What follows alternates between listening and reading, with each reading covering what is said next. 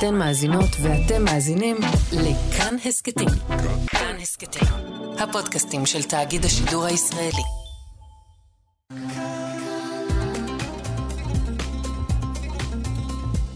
כאן תרבות. בואו נניח לרגע את הספר ונקשיב. עכשיו, מה שכרוך.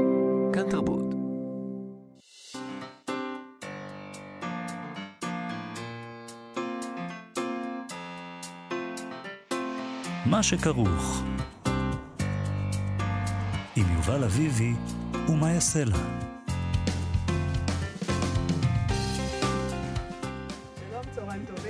מה שכרוך, מגזין הספרות היומי של כאן תרבות, בכל יום ב-12 בצהריים בשידור חי.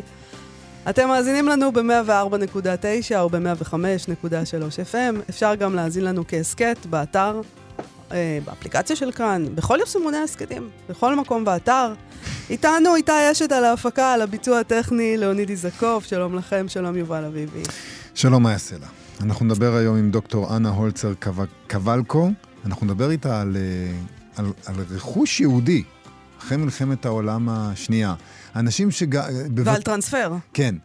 בבתי זרים, ככה נקרא הספר שלה, בבתים זרים. בבתים זרים, כן. אמ, על אנשים שפשוט מזיזים אותם ממקום למקום, פליטים. מהמם. אפשר אה, לחשוב על, אה, על אל דרכים תסתבך, שבהם... אל תסתבך עכשיו, אנחנו מדברים על מלחמת העולם השנייה, על פולנים שהזיזו אותם מפה גם לשם. יהודים, גם יהודים. יהודים, יהודים פולנים, חביבי. היה דבר כזה. מה שנשאר. אני אחד מהם. יפה, אתה מה אה, שנשאר. עדיין, עדיין אה, מגדיר את עצמי ככה לדעת. לא אני, פשוט זה מי שאני. זה ללא ספק טבוע בי הדבר הזה. אז אנחנו נדבר איתה על זה, ונדבר גם עם חיה גלבוע שלנו. על בפינה בכי. שלה, כן. על בפינה- בכי בתלמוד. בכי בתלמוד. מתי מותר לבכות, ולמי מותר, ומה הולך עם בכי. כן. טוב, נקבל רשות. כן. לפני הדברים האלה נדבר על אה, כתבה בישראל היום, שם מדווחת נטע פלודרמן על קאמבק של סוגת המכתבים. אמת. חיילים חזרו לכתוב מכתבים הביתה עם עט ונייר, וכל הדבר הזה. מהמם. לא עוד פיקסלים, אלא עט ונייר. אולי גם בול, לא, לא יודע. יש עוד בולים? יש בולים. Mm. אה, לא... אבל הדואר, דואר ישראל, הוא קיים? הוא מתפקד? איך זה עובד עם זה? המכתב יגיע?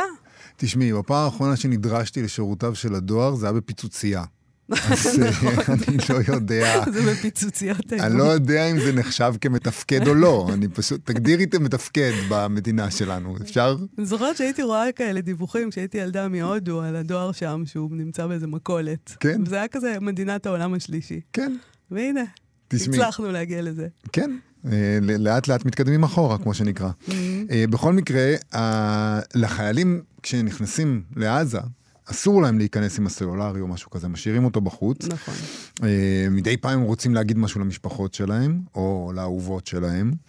וחפ"ק מפקדת אוגדה 36. מה שזה לא יהיה. יזם כתיבת מכתבים כמו פעם, שזה באמת סוגה שחשבנו שמתה, והנה היא קמה לתחייה. נכון, אז בישראל היום ניתחו גם את המכתבים, או לפחות נטע פלודרמן ניתחה, והיא אומרת שנראה לה שמורה ללוחמים בחזית גבוה. כן? ככה נראה לה. למשל, אחד כתב ככה, אני נהנה פה, אפילו שותה ככה על הים קפה בבית מפואר עם ספות. אני, אם הייתי הצנזורה הצבאית, לא הייתי מאשר את המכתב הזה לפרסום. למה? מישהו אחר כתב, כי אתה לא אמור uh, לשבת עכשיו בבית מפואר עם אה, קפה יש- ספות. יש תמונות כאלה. אני יודעת, זה יובל, בסדר. אבל אני לא הצנזורה. הצבאית. אה. אמרתי, אם הייתי הצנזורה הצבאית. לא, אה, אוקיי. אני. אדם מאוד קשוח. יכול להיות, שהם, אה. יכול להיות שהם שמחים שיש דיווחים על זה, שכאילו. התיישבנו על הספות המפוארות של הבית המפואר ושתינו להם נס קפה עילית. בסדר, אולי בגלל זה אני לא הצנזור אה, הצבאי. לא קיבלו. אותי, ניסיתי. יכול להיות. מישהו אחר כתב, היית אוהבת את הנוף פה בדיוק כמו הים של הרצליה? זה לא בדיוק המכתבים שכתב פלובר לז'ור סנד, אוקיי? אה, אבל מתאמנים בכתיבה, חייל אחר כותב, אולי טעיתי, יש מצב שזה ייקח לנו פה קצת יותר משבועיים, מקווה שאת חזקה כמו שאני מכיר אותך, שאת זה דווקא אהבתי, שהוא כתב לה אולי טעיתי. זה פואטי? אולי טעיתי? כן, זה יפה, אולי טעיתי. כן. באחד המכתבים מצטט רון את שני הבתים הראשונים מתוך השיר ערב עירוני של נתן אלתרמן, הוא מפנה את המכתב לקומונה. אלא- לקומונה לדעתי הוא התכוון. לקומונה? לקומונה. הוא הוא- יודע הוא- למי הוא כותב, זה ספציפי. אוקיי. לקומונה. לקומונה. השורות שהוא בחר לצטט הן אלה. שקיעה ורודה בין הגגות, אספלט כחול מלמטה. עיני נשים נוגות נוגות, אומרות לערב למה באת. הפנסים פרחי העיר מלבלבים באור ניחוח. אני שואל את עצמי, האם הוא זוכר את זה בעל פה, ברור שהוא זוכר את זה בעל פה. או שהוא הביא איתו איזה ספר שירים או משהו כזה? לא, לא, לא, הוא זוכר את זה בעל פה. את יודעת. אני יודעת, אני מרגישה את זה בו- בוודאות. זה שיר מולחן גם, אז, בסדר. אז מה, מה יש לו לזכור? כמה שירים מולחנים יש שאני אוהב ואני לא זוכר רון את יודע המילים. את השיר הזה בעל פה. רון, אה, אני מקווה שמאיה צודקת, כי תמיד טוב שמאיה צודקת. בישראל היום אה, מתעמקים בשיר הזה, מספרים לנו שהוא התפרסם לראשונה ב-1934. הם מביאים את ההסבר של חוקרת הספרות זיווה שמיר מהספר שלה, בעיר וביער, שם היא כותבת ששירו של אלתרמן נכתב בהשראת הסופ... הספר החשוב, שקיעת המערב, שכתב ההיסטוריון והפילוסוף הגרמני אוסוולד שפנגלר בתום מלחמת העולם הראשונה. הספר כלל בתוכו נבואה מצמררת על דחייתה הצפויה, דעיכתה. דעיכתה הצפויה של תרבות המערב, אחרי שתעבור עליה תקופה של חומרנות חסרת רסן ושל חולשה אידיאולוגית. מדכא. עוד הם כותבים שם שבערב עירוני רואה זיווה שמיר גם ניסיון להשתמש בתיאור תופעת טבע יומיומית להמחשת תופעה חברתית ותרבותית רחבה יותר. שקיעת השמש בשיר, למשל, באה בצבעים מנוגדים של אדום כחול או ורוד תכלת, שלדברי שמיר מכילים קונוטציות סותרות של נועם ועדנה מחד גיסא ושל מוות וחידלון מאידך גיסא. בישראל היום כותבים שמן הסתם זה היה גם המסר שביקש הלוחם רון להעביר בבחירתו בשיר במכתבו. לגבי זה אני לא בטוחה. Uh, בכל אופן, לא יודעת מי, למי הוא העביר את השיר, אבל אני, עבר בי רטט כשקראתי שהוא שלח אותו לקומונה. כן? כן, זה ריגש אותי מאוד. יופי. אולי הוא קורא ככה למשפחה שלו, אני לא יודעת, אבל אולי הוא באמת מקומונה, וזה כבר הסעיר את הדמיון. אולי למשל חשבתי לעצמי, רון הוא בקומונה של הנוער העובד, או משהו כזה, וזה נחמד מאוד. Uh, בכל אופן, אני מאחלת לו ולשאר החיילים לחזור בשלום. אני גם מקווה שהם אישרו לצבא להעביר את המכתבים הפרטיים שלהם, uh, ושזה לא נעשה ללא ידיעתם. Uh, אה, יפה, לא- על זה לא חשבתי. אני חשבתי על זה, כאילו, אתה כותב מכתב לאהובתך, אה, אולי טעיתי, ועכשיו אני קוראת את זה. בישראל היום יש גם ברקוד, אה, זה, זה פורסם שם אתמול, והיה שם גם ברקוד, שאפשר לסרוק ולקרוא את כל המכתבים שכתבו החיילים, וזה כבר קצת מטורף. אה, כאילו אנחנו באיזה תוכנית ריאליטי ולא בעסק רציני ומצער. תודה לרון אה, מהקומונה. תודה, רון. מה שכרוך בכאן תרבות, חזרנו. בגילוי לב ובכנות מוחלטת חושף הסופר דן צלקה במיניאטורה נוקם קטן את הרגע שבו, לנוכח שיירת הפליטים הגרמנים על מיטלטליהם, צרורות של בגדים, שמיכות, מזרנים, כלי מטבח ושקים, קרס בברוצלב, היא ברסלאו, שנה לאחר תום המלחמה, רצון הנקמה שלו. האקסודוס הזה, אחרי חודשים של חיים בעיר חרבה, עשה לה רושם מחריד. אפילו במוחו של ילד בן עשר נצנץ הגילוי שנקמה היא בלתי אפשרית. שהזמן, המשכיות הזמן, מערערים על הייחוד והעונג של רגע הנקמה.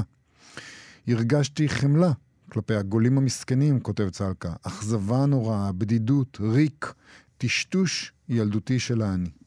את הדברים האלה של צלקה מביאה יפעת וייס בהקדמה לספר חדש של דוקטור אנה הולצר קו- קבלקו, בבתים זרים שמו, והוא עוסק בפולנים ויהודים בשלזיה התחתית לאחר 1945. ספציפי. נשמע מאוד ספציפי, כן? נשמע גם מעולם אחר, אבל אולי לא בטוח, אולי זה לא מעולם כזה אחר. הספר הזה רואה אור כעת בהוצאת אה, מגנס. ההיסטוריונית אה, דוקטור אנה הולצר קבלקו עוסקת בחקר היסטוריה חומרית יהודית במרכז ומזרח אירופה במאה ה-20. היסטוריה חומרית יהודית. שלום, דוקטור אנה הולצר קבלקו. לכם, צהריים טובים. צהריים טובים. מה זה היסטוריה חומרית יהודית? אמ, זו שאלה אה, מעולה. אה, תראה, אפשר להסתכל על אה, היסטוריה אנושית בגדול, גם על ההיסטוריה היהודית, מכל מיני זוויות. יש אנשים שחוקרים אותה דרך הרעיונות, יש אנשים שמסתכלים על הפוליטיקה, כלכלה, נכון, צבא, יש היסטוריונים שחוקרים עכשיו אקלים או מגדר. עכשיו, מה שאני עושה, אני מסתכלת על התרבות חומרית, על העולם החומרי. וזה עולם שגם לו לא יש היסטוריה, ואני מנסה להבין האם דרך השאלות שמכוונות לחומר, וזה כמובן עולם נורא רחב, אוקיי? אז uh, מה שאני עושה, אני בעצם מסתכלת על קניין, על רכוש והפרקטיקות השונות שנוגעות לרכוש, כמו הלאמה. Um, אנחנו מכירים גם עוד, הפרטה, הגנה, השבה, ואז אני מנסה להבין האם דרך השאלות שמכוונות לחומר, לחפצים, אנחנו יכולים לראות משהו על היסטוריה יהודית שאולי לא היינו יכולים לראות אחרת. ואני בואי... חושבת שהספר הזה, הספר שלי עכשיו, זה ניסיון בדיוק לעשות את, את זה. את עושה, אז בספר הזה את עושה את זה דרך אה, חומר מאוד ספציפי, חומריות מאוד ספציפי, שזה בתים. קניין, כן. אה, איפה אתה גר בעצם? כן. אז תספרי כן, לנו זה... את, את, מה, מה קורה שם, בחבל הארץ הזאת, עם, ה, עם היהודים, ובכלל, זה לא רק יהודים, הטרנספר הזה שקורה שם. כן, כמובן. Uh, מה שקורה עם שלביה התחתית, עם אותו אזור ספציפי, זה בעצם מה שקורה עם אותו חלק של אירופה uh, באותה תקופה, זו תקופה בין תום מלחמת העולם השנייה לבין מה שאנחנו מכנים עכשיו בעקבות טוני ג'אט, uh, התקופה שאחריה, כן? The post-war period, uh, וזו תקופה בו הכל משתנה במרכז, מזרח אירופה, הגבולות משתנים, משטרים פוליטיים משתנים, האוכלוסיות משתנות. ושלזיה בעצם עוברת מידיים גרמניות, היא הייתה חלק מגרמניה עד 45, אה, והיא נספחה לפולין. עכשיו, בעקבות הסיפוח הזה, האוכלוסייה הגרמנית שהתגוררה שם במשך מאות שנים, וזה כולל גם יהודי גרמניה, אלו ששרדו את המלחמה, הם נאלצים לעזוב, הם מגורשים בעצם לגבולות החדשים של גרמניה, והשלטונות הפולנים מיישבים את האזור הזה מחדש באזרחי פולין, שזה גם כולל גם פולנים שבאותו זמן מאבדים את הבתים במזרח פולין שנספח לברית המועצות, וזה כולל גם בערך מאה אלף יהודים ניצולי שואה, מדובר עכשיו ביהודים פולנים, שמועברים לאזור הזה ומקימים שם יישוב יהודי מאוד מאוד מיוחד, אה, הפעם יהודי פולני, שבעצם מתקיים שם ובאותה תקופה זה בין המרכזים היהודים הכי גדולים בפולין. ומה, מה, איך זה עובד? זאת אומרת, אני לא מבינה, אתה, אתה, הכל הרוס, או החלק הרוס, אתה מקבל מפתח לאיזה בית שהוא לא שלך, ואז אתה יושב על הספה של אנשים, ואיך זה, זה קורה הדבר הזה? האנשים אה, ש- שעוזבים בכלל, הם, אז הם עוזבים בחפץ לב, הם לא מתנגדים, הכל מסתדר, פשוט מסמנים מחדש את הגבול. האמת שהתהליך הזה הוא תהליך מורכב, הוא גם אה, בפועל היה תהליך אה, כאוטי שנמשך בערך שנתיים, וזה השנתיים שהספר שלי מתמקד בהן, 45-47, שבאותו זמן רשויות פולניות עושות שני, בעצם כמה דברים. מגרשות את הגרמנים, מנסים לתפוס את הרכוש שלהם, מנסים להביא את האזרחים פולנים, גם את היהודים, ומנסים להעביר אותם לדתיים. עכשיו, בפועל, למשל, אנשים לא קיבלו בעלות על הבתים החדשים שלהם. Mm. הרשויות כן חילקו את הבתים באופן כאוטי. אנשים נאלצו, גם התושבים החדשים נאלצו לשנות כמה פעמים את המקומות החדשים שלהם, אבל עם הזמן, במשך אותן שנתיים, הם לאט לאט נכנסים, והמדינה פשוט עוזבת אותם שם, לא ממש עוזרת, לא ממש מתייחסת לזה שיש משמעות לכך שהם גרים בבתים של האנשים שעד לא מזמן היו הרי אויבים של פולין, וכמובן היו רודפים של היהודים, והמענה היחיד שהרשויות נותנות בעצם רוצות לטהר את האזור מכל מיני כתוביות בגרמנית, מכל מיני פסלים וקניין תרבותי כמובן, זה לא ממש מצליח. כן? אז בתוך הדבר הזה, אני מנסה לחשוב על זה, יש, יש uh, כמובן את העניין ההיסטורי והלאומי ומה שהשלטונות עושים. אבל כמו שקראנו מתוך ההקדמה לספר, יש גם משהו, את העניין האנושי. את העניין הזה שאתה נכנס לבית, ובעודך נכנס לתוך הבית הזה, אתה רואה את הבן אדם עוזב, והוא הוא, הוא בן אדם אחר, נכון, הוא גרמני, אבל הוא שבור לגמרי, ומוציאים אותו משם. זאת אומרת, גם העניין האנושי הוא מאוד מורכב מזה, לא רק העניין הלאומי. כן, כמובן.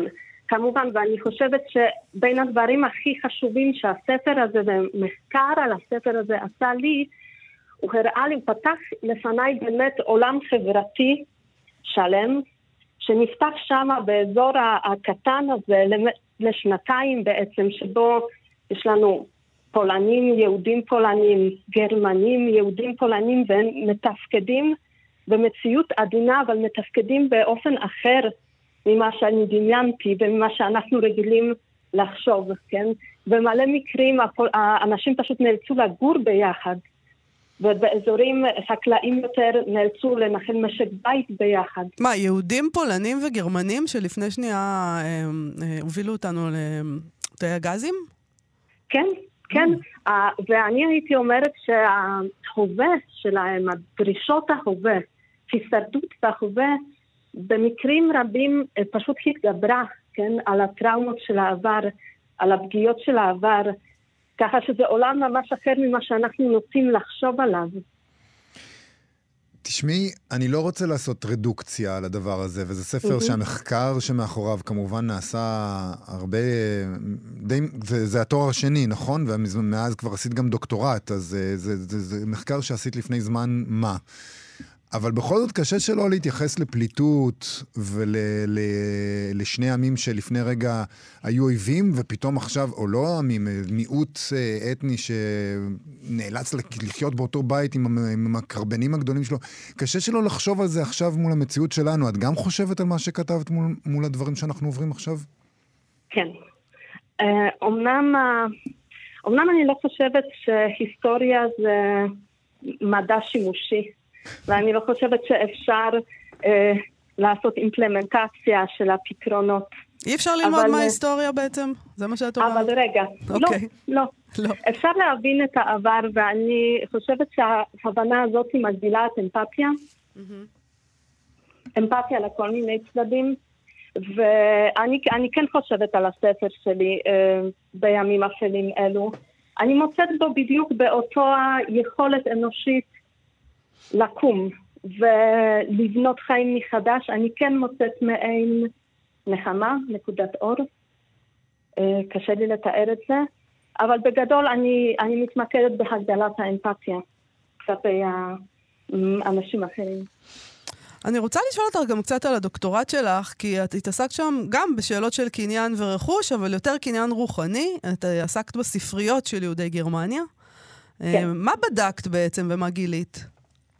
אה, האמת, דרך אגב, הספריות מופיעות גם בספר הזה, אבל באמת אה, הן תופסות מקום יותר מרכזי בדוקטורט שלי. אה, שם אני, השאלה הראשונה שלי הייתה מאוד מאוד פשוטה, והיא מה קרה להם. רוב הספריות היהודיות נחשבות אה, כמשהו שנחרב על ידי הנאצים. כן. כן, כי הן לא, לא קיימות עכשיו כיחידות.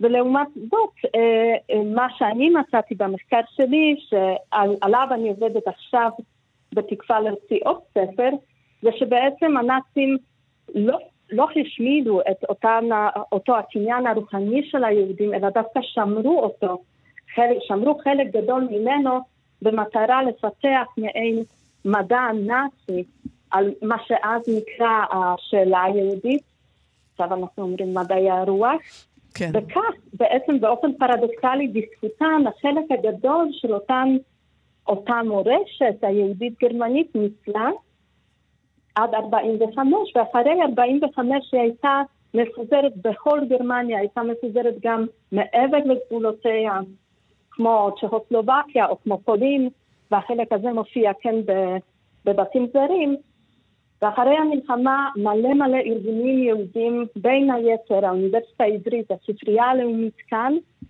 תבעו אותו רכוש לעצמם, ובמהלך חסר תקדים אה, הצליחו בעצם להביא אותו אה, לארץ, לארצות הברית, ככה שעכשיו אותה מורשת מופיעה בכל מיני מקומות, וחלק גדול ממנה אה, נמצא כאן, בירושלים, וזה בעצם היה המוקד אה, של העבודה החדשה שלי, להראות איך מורשת של יהודי גרמניה בעצם אה, הופנמה בתוך המורשת הישראלית שנבנתה כאן ב-200. מעניין. טוב, אנחנו נחכה בהחלט לספר הבא. בינתיים נגיד שיש היום, נכון? היום מפגש להשקת הספר הראשון בבתים זרים, נכון? במכון כן. לאו בק בירושלים, זה הערב? כן, ואפשר להתחבר גם דרך הזום. אה, אם מישהו רוצה לשמוע עוד קצת יותר על שלזיה, יהודים, פולנים וגרמנים, אני ממש אשמח לראות אתכם שם. דוקטור אנה הולצר קבלקו, תודה רבה לך על השיחה הזאת. תודה רבה לכם. תודה רבה. להתראות. להתראות. עכשיו במה שכרוך. קוראת לסדר. שמענו את דניאל כאן ווניה ז'וק, אנחנו מה שכרוך בכאן תרבות, ואנחנו עם חיה גלבוע, והפינה שלה קוראת לסדר, שבה אנחנו לומדים ביחד איתה סוגיות תלמודיות. שלום חיה. חיה גלבוע. לא נוכל בלעדייך לדבר על בכי בתלמוד. היינו רוצים, הייתי רוצה עכשיו שאני אוכל, אה, כאילו, לא שלא קראנו את הסוגיה, אבל... ולא שלא בכינו. בכינו בלי קשר, בכינו על נערות בבל. חיה גלבוע, שלום. שלום, שלום. אהלן. אנחנו מדברות היום על בכי, על מה ראוי לבכות, מתי בוכים בתלמוד, מי בוכה. בואי נתחיל. כן. אז אני אגיד לכם שלפני כמה שבועות אה, הייתה שיחה מאוד מעניינת ברשתות, אה, כי כתבו בה על אה, כתבי חדשות שבוכים בשידור.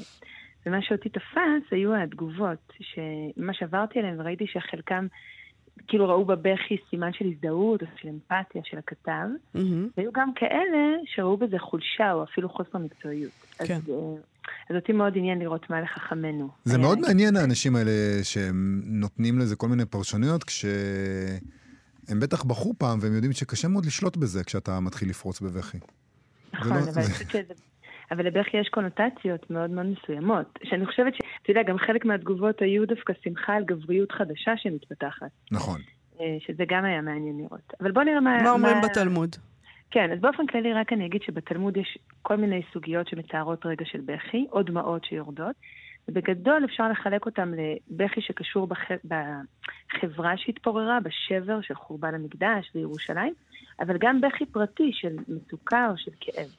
יש uh, סוגיה שלא נקרא אותה, שמתארת את רבן גמליאל, שומע את השכנה שלו, בוכה דרך הקיר, וזה גורם לו לבכות על עצמו. אמ, זה יפה, כי אני חושבת שבאמת הם מדברים על זה שלבכי יש איכות מדבקת. אמ, אבל אנחנו נקרא סוגיה מאוד יפה ממסכת עבודה זרה, ונסביר אותה אחרי. בבקשה. אמ, רבי אלעזר, תלמידו של רבי יוחנן, חלש. זאת אומרת, חלה. נכנס אצלו רבי יוחנן לבקרו, וראה אותו שהיה שוכב בבית אפל. גילה רבי יוחנן את זרועו, נעשה אור בבית.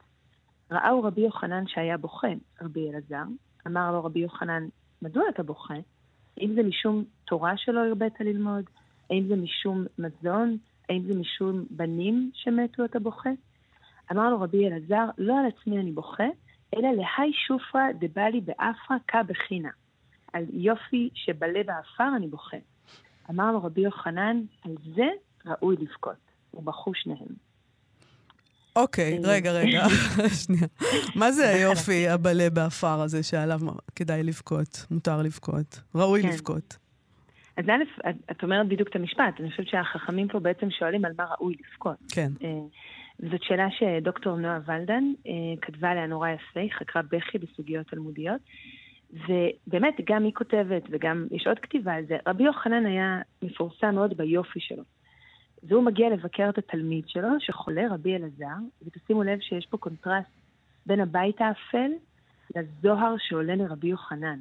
שזה בכלל, אני חושבת, מעניין. אדם שעומד למות, הבית בעצם מהדהד את התחושות הפנימיות שלו, של משהו שקמל ועומד להיעלם מהעולם. ורבי יוחנן נכנס לבית והוא מפשיל את הבגד שלו, והיופי שלו הוא כנראה לא יופי רק אסתטי, אלא הוא מחולל משהו אצל מי שמסתכל עליו. הוא ממש מאיר את הבית. ואז כשרבי יוחנן שואל אותו בעצם על מה ראוי לבכות, רבי יוחנן מציע כל מיני אופציות שבעיניו הן אופציות לגיטימיות למה הבכי מופיע. עם אה, תורה שהוא לא הספיק ללמוד, ילדים אולי שמתו, קשיים בפרנסה. ורבי אלעזר מסתכל עליו ואומר לו בעצם, שבנוכחות של רבי יוחנן, שהוא כל כך יפה, זה היה הרגע שרבי אלעזר אולי מבין משהו על המהות של המוות. שמה שהמוות עושה בעצם, הוא, הוא לוקח את היופי שיש בעולם. יש בעצם, הוא שם על היופי תאריך תפוגה. וזה הרגע שהוא מבין את זה, והוא נשבר בבכי. ומה שנורא יפה זה שבסוף הסוגיה רבי יוחנן אומר לו, כן, על זה באמת ראוי לבכות, ושניהם יחד בוכים. זה באמת יפה. כן. אבל גם, אני רוצה, להגיד, אני רוצה להגיד שהם מתייחסים, אה, אנחנו אה, מתייחסים לדבר הזה, מתייחסים לבכי בצורה מאוד מאוד טבעית. ואני חושב אה, על שני גברים שנפגשים, אפילו ב, בימינו, נגיד לפני השבעה באוקטובר, נפגשים אפילו בנסיבות uh, של מצוקה, זה לא כל כך ברור בכלל שהם ישבו ביחד ויגידו בוא, נב... בוא נבכה ביחד. גם, ו... שני, גם שתי נשים לא נפגשות ואומרות בוא נבכה ביחד. זה לא, לא נעשה הכו... גם כאשר אתה מגיע למישהו, שני גברים מגיעים למישהו והנסיבות הן נסיבות קשות, mm-hmm. אמ, זה לא, אנחנו מתייחסים לזה אה, כאילו זה, דיברת מקודם על גבריות חדשה, אנחנו מתייחסים לזה כאילו זה מוזר ששני גברים יבכו ביחד. אני זוכר שבשבועות האחרונים אה, הלכתי בסופר, ופתאום ראיתי גבר בסופר מתחיל לבכות, וגבר אחר בא ומחבק אותו. ואלה נסיבות מאוד מאוד... שבהן בכלל ההגדרה שלנו, איפה מותר לבכות, ולמי מותר לבכות, ובאיזה סיטואציה, ולמי מותר גם לבוא לחבק אותו ולנחם אותו, השתנו לחלוטין. וכאן זה נראה מאוד טבעי. שני גברים, נכון. בואו נדבר על הסיבה שבגללה בכית, הנה סיבה, בואו נבכה עליה ביחד. נכון, אני גם חושבת שמה שמאוד חזק בסוגיה הזאת, יש, יש אה, רגעים בחיים שאין לנו מה לומר עליהם. אני אפילו חושבת על הימים האלה, כאילו סביב המשפחות שמחכות ליקירים שלהם, או סביב לוויות, או אפילו ניחום בשבעה. יש רגע שאין לך מה לומר, המילים לא ייקחו מהכאב של מי שמולך. יש משהו נורא נורא יפה ונורא אה, צנוע בזה שהדבר היחיד שאתה יכול לתת לאדם שעצוב זה את הלגיטימציה לבכות ואת החברות של הבכי. לא לתת לו לבכות לבד. זה מה שהם עושים, וזה, וזה מעניין כי רבי יוחנן הוא ראש ישיבה, הכוח שלו הוא בוורבליות שלו, והוא מזהה ברגע הזה שמה שרבי אלעזר צריך זה לא איזה מדרש שינחם אותו לקראת המוות, אלא זה באמת פשוט לתת מקום לבכי. זה, זה נורא חזק. אבל יש עוד עניין, כי אם אנחנו באים ואומרים אה, על זה ראוי לבכות, זה אומר שיש דברים שלא ראוי לבכות עליהם. נכון, נכון, זה גם, אני מסכימה איתך לגמרי, אה, ואני חושבת שאת יודעת, אם לפני אלפיים שנה, שני הגברים, לפני שהם בוכים, הם קודם מהרהרים על מה מותר להם לבכות. כן. אני חושבת שהיום, אלפיים שנה אחרי, עדיין יש לא רק גברים, גם נשים, אבל בטח גברים, שמחזיקים בכי עצור, כי הם מרגישים שאין לגיטימציה לבכי שלהם. אז זה היה קיים כבר אז. כן, וזה מדהים גם שהם, שהם מקדישים לזה סוגיות. אמרתי, יש סוגיות רבות שמתייחסות לזה, כן. לבכי, לדבר הזה, שלכאורה הוא פעולה מאוד מאוד טבעית, שכולנו עושים. כולנו גם, גם כולנו מתחילים את החיים שלנו בבכי, כן? זה הדבר הראשון שבן אדם עושה בדרך כלל. כן. הם, הם מתעניינים גם בצחוק באופן דומה? מתי מותר ואסור לצחוק? או שזה... יש סוגיות אה, שחשבתי שגם נלמד פעם, שהם מדברים על החורבן ועל התקומה מהחורבן. הם מסתובבים בירושלים בתוך מבנים חרבים, והם בוכים וצוחקים בו זמנית. כי הם אומרים, אנחנו עכשיו עדים לחורבן, אז הכאב הוא בלתי נסבל, אנחנו בוכים על מה שאיבדנו, אבל אנחנו גם צוחקים, כי אנחנו גם זוכרים שיש תקומה אחרי המשבר. אז הצחוק הוא מתערבב עם הבכי. ויש כאן גם איזה דבר שכדאי אולי לדבר עליו, אה, לפני שנשמע איזה שיר הבאת לנו הפעם, הדבר הזה שנקרא יופי. כי אנחנו אומרים יופי, פשוט. כן, על יופי ראוי לבכות, אבל מה זה, מה זה יופי? אני חושבת שהם מדברים פה על, אה, על דבר שהוא עומד לפוג מהעולם. כשאת רואה יופי, חלק מהחוויה שיופי מעורר בך, היא שהוא על, שהוא על זמני, שהוא משהו נצחי, דבר יפה. אבל בזה מתעסקים בכל מיני סוגיות, בהבנה שיופי הוא דבר מאוד חמקמק, הוא דבר שמשתנה, הוא דבר שבלה, הוא דבר שמחוויר. אבל כשאת מבינה את זה, זה נורא נורא כואב, כי יש משהו בחוויה של לראות יופי, שחלק מהעוצמה שלה היא, היא זה שזה נראה שזה תמיד יהיה כאן, אבל uh, ההבנה על משהו שהוא זמני היא הבנה כואבת. זה מאוד מזכיר לי את זה שהיה איזה רגע שהייתה קשת נורא גדולה. איזה כן. שבועיים או שלושה אחרי השבעה באוקטובר, כולם צילמו אותה והעלו את זה, היה, היה ממש תועפות של תמונות של הקשת הגדולה שהייתה שם, וכולם נורא התרגשו מהיופי שאנחנו יודעים שהוא מאוד מאוד זמני, וגם כשהוא קיים, הוא אוורירי. קשת כן, זה אבל דבר... הם התרגשו גם מהיופי וגם מהברית עם אלוהים, אתה מבין? כן, כן. בסדר. זה העניין היה ברור. שם, אני חושבת. שהמבול אולי, נכון, שהמבול יסתיים. אמן. בואי נ... תקראי לנו את השיר שבחרת עבורנו. כן. אז אני הולכת להקריא שיר, אה, זו בעצם רשימה של העיתונאי ארנון לפיד, שהוא בן קיבוץ גבעת חיים, והוא כותב אותה אחרי מלחמת יום כיפור, אה, וממה שקראתי, הייתה הרבה ביקורת כלפי הרשימה הזאת, ועוז אלמוג כותב שהסיבה שהיא עוררה סערה זה כי נכתבה בתקופה שבה הייתה תרבות ההדחקה. והייתה ציפייה שאנשים יבליגו על הכאב הפרטי של מי שנהרג במלחמה לטובת החוסן הלאומי. אבל בעיניי זה טקסט מדהים. אז אני אקרא חלק ממנו, כי זו רשימה ארוכה. הזמנה לבכי. מוזר שחשבנו על מסיבה. אני רוצה לשלוח לכם הזמנה לבכי. היום והשעה אינם חשובים, אך תוכנית הערב תהיה עשירה. בכי. אני אבכה על המתים שלי, אני אבכה על אברהם, דודו ויאיר, על אמיתי, עוזי ובני, ואתם תבכו על המתים שלכם. נבכה על השכולים החדשים, על האלמנות החדשות, נבכה על היתומים החדשים, על הידידויות העזות שנחטפו, על האשליות המתוקות שנופצו, על האמיתות שנתגלו כשקרים, ועל העצב שירחף כענן על כל שמחה לנצח. ונרחם על עצמנו, כי אנחנו ראויים לרחמים. אך כמה נבכה, בכי תמרורים נבכה, בכי קורע לב, בכי גדול, בכי פסיכודלי, כמה נבכה, ספסלים מלאים נבכה, נהרות נבכה, נבכה אוקיינוס.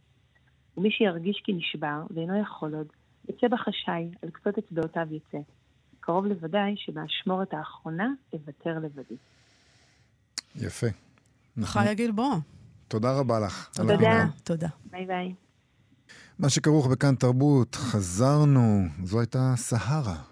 זו הייתה סהרה. זו הייתה זו סהרה. הייתה סהרה. היא הסהרה. שרה את השיר סהרה. זה היה טונה ששר את סהרה. אמ, זו הייתה סהרה. זה היה רגע של. סהרה. אה, אנחנו עם סטטוס ספרותי של דבורית שרגל. היא כותבת בעקבות הידיעות על מותה של אלה קארי, הילדה מלפלנד. אלה קארי, הילדה מלפלנד, שהיא עשתה סרט יהודי עליה בעקבות על סדרת, סדרת הספרים. גם עליה, ה- היה לה כמה סרטים. כן. גם על נורי קוסאנה, ילדה נורי מיפן. קוסאנה, ילדה מיפן. שזה הספר האהוב עליי, אה, כן? והמועדף עליי, ברור. באמת? נורי קוסאנה, ילדה מיפן. בואי נדבר על זה, בואי נפתח את זה. זה, זה הספר שלי. לנו יש שלושה בבית. אהבת חיי. יש- איזה יש לכם? יש לנו את נורי קוסן, את כן. אלה- את אלה קארי. אני קוראת לה אלה, קארי, אז כן. אתה יכול... זה מאוד מקובל. מאוד מקובל, נכון? אבל אני בדקתי, אה, ב- אני לא ש- חייבת, אבל אני פה, ואנחנו עברתנו לה את לא, השם. בסדר גמור, אוקיי. גם אני קורא לה אלה קארי, אני פשוט בדקתי לפני, הש... ידעתי שלא קוראים לה ככה, אז בדקתי ואני מנסה. אבל אנחנו פה יכולים לעשות מה שאנחנו רוצים הרי. בואי נג... אמרנו, דיברנו על זה בשיר, שזה נכון. כמו טובה ינסון, נכון? שקוראים לה טובה, אבל כולם קוראים לה. טובה, כי כאילו היא שלנו.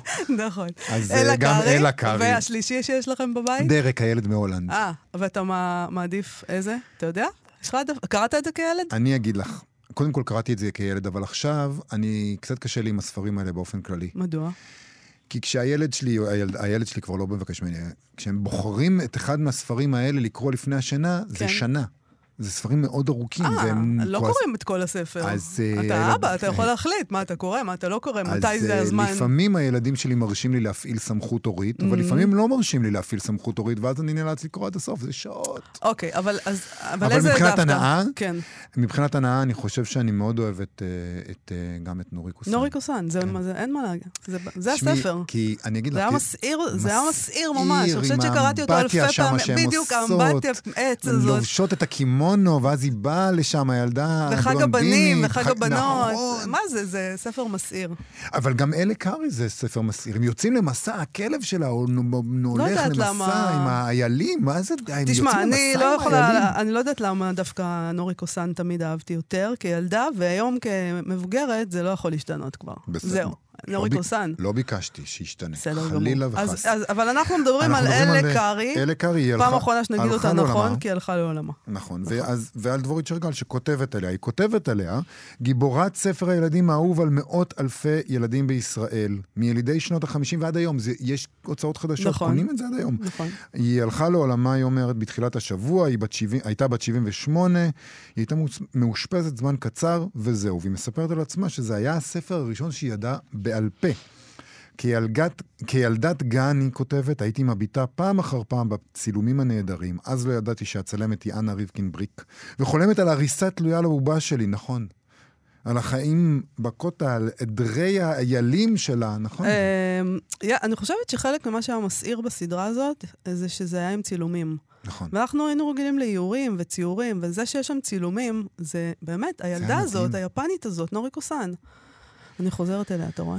כן, בסדר, זה, Mm. זה שלך. זה שלך. אה, היא, היא, היא עשתה עליה סרט. כן. כן, היא עשתה עליה את סרט הביקורים שלה, והיא מספרת על, ה... על הסרט הזה, והיא, אה, והיא מספרת על שלושה סרטים נוספים, כמו שאמרת, שהיא יצרה על ילדי העולם, והיא כותבת כך, במשך כל הזמן הזה, אה, תשע שנים מאז, יצ... שמרתי על קשר עם אלה קארי. הפעם האחרונה שדיברנו הייתה לקראת הקריסמס האחרון. כרגיל, אני מתקשרת, שואלת מה שלומה ואיך היא מרגישה, והיא שואלת מה שלומי ומה קורה בישראל. היא הייתה תמיד מודאגת ממה שקורה פה כל השנים. הרגעתי אותה שהכל בסדר איתנו. מאוד מאוד הייתה מחוברת לישראל ואהבה אותה והעריכה והעריצה וידעה כמה היא אהובה פה. לא שמעתי שום דבר חריג בקולה, היא כותבת, היא נשמעה כרגיל עם הקול המאוד מיוחד שלה. זה מעניין שבכלל עניינו אותה, אבל הקשר היה הדדי. הם היו בקשר. אתה מצלם סרט עם מישהו, זה לא רומן כזה, אתה יודע. לא רק הקשר שלהן, הקשר ההדדי היה עם ישראל. Mm. זה ממש מאוד, אה, זה, זה, זה נחמד לדעת שדמות כזאת שהייתה שלנו, גם אנחנו היינו שלה קצת. אה, היא כותבת שאלה קארי עסקה כל חייה בשימור התרבות הלולה סאמית, שפת האם שלה, רק 500 איש מדברים לולה סאמית. אחת מהן היא אלה קארי, והיא הייתה מאוד משמעותית בשימור השפה ובהעברתה הלאה. סאמים מבוגרים זה האוכלוסייה שגרה במה שאנחנו קוראים לו לפלנד. אני מבין שלפלנד זה כינוי שכבר לא מקובל יותר. אה, למה זה לא פוליטיקלי קורקט? כנראה כן. סליחה. אז...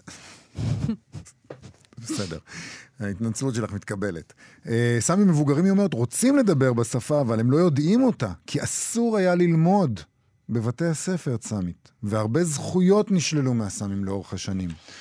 והיא מספרת שגם היום חברות אה, מחו"ל מגיעות לשוודיה ורוצות להקים מכרות על אדמות מרעה ותעשיית העץ בשוודיה גוזלת מזון מהאיילים, והחברות רוצות להקים תחנות רוח ושינויי אקלים, ולעדרי איילים אין מספיק מזון ושטחי מרעה. אז זה כל הדבר הזה קורה שם, וגרטה באה עלינו דווקא. למה שלא תטפל בבעיות אצלה בבית קודם? סתם חשבתי על זה פתאום. פתאום אל חשבת תסתכל על עליי זה? ככה, כן.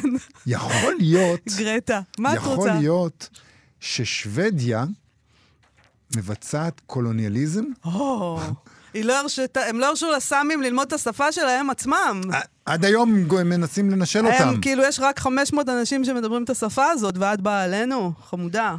יכול להיות שלא יכול להיות אה, שוויון אקלימי במקום שאין בו שוויון אתני. יכול להיות. עם האמירה הזאת אנחנו צריכים לסיים להיום, נכון? בהחלט. תודה רבה לאיתי אשת וללאוניד איזקוב שעשו איתנו את התוכנית. בואו לבקר בעמוד הפייסבוק שלנו, מחר נשדר את המיטב, וביום ראשון נהיה פה שוב. תודה ושלום. להתראות. אתן מאזינות ואתם מאזינים לכאן הסכתים. כאן הסכתים, הפודקאסטים של תאגיד השידור הישראלי. אתם מאזינים לכאן הסכתים, הפודקאסטים של תאגיד השידור הישראלי.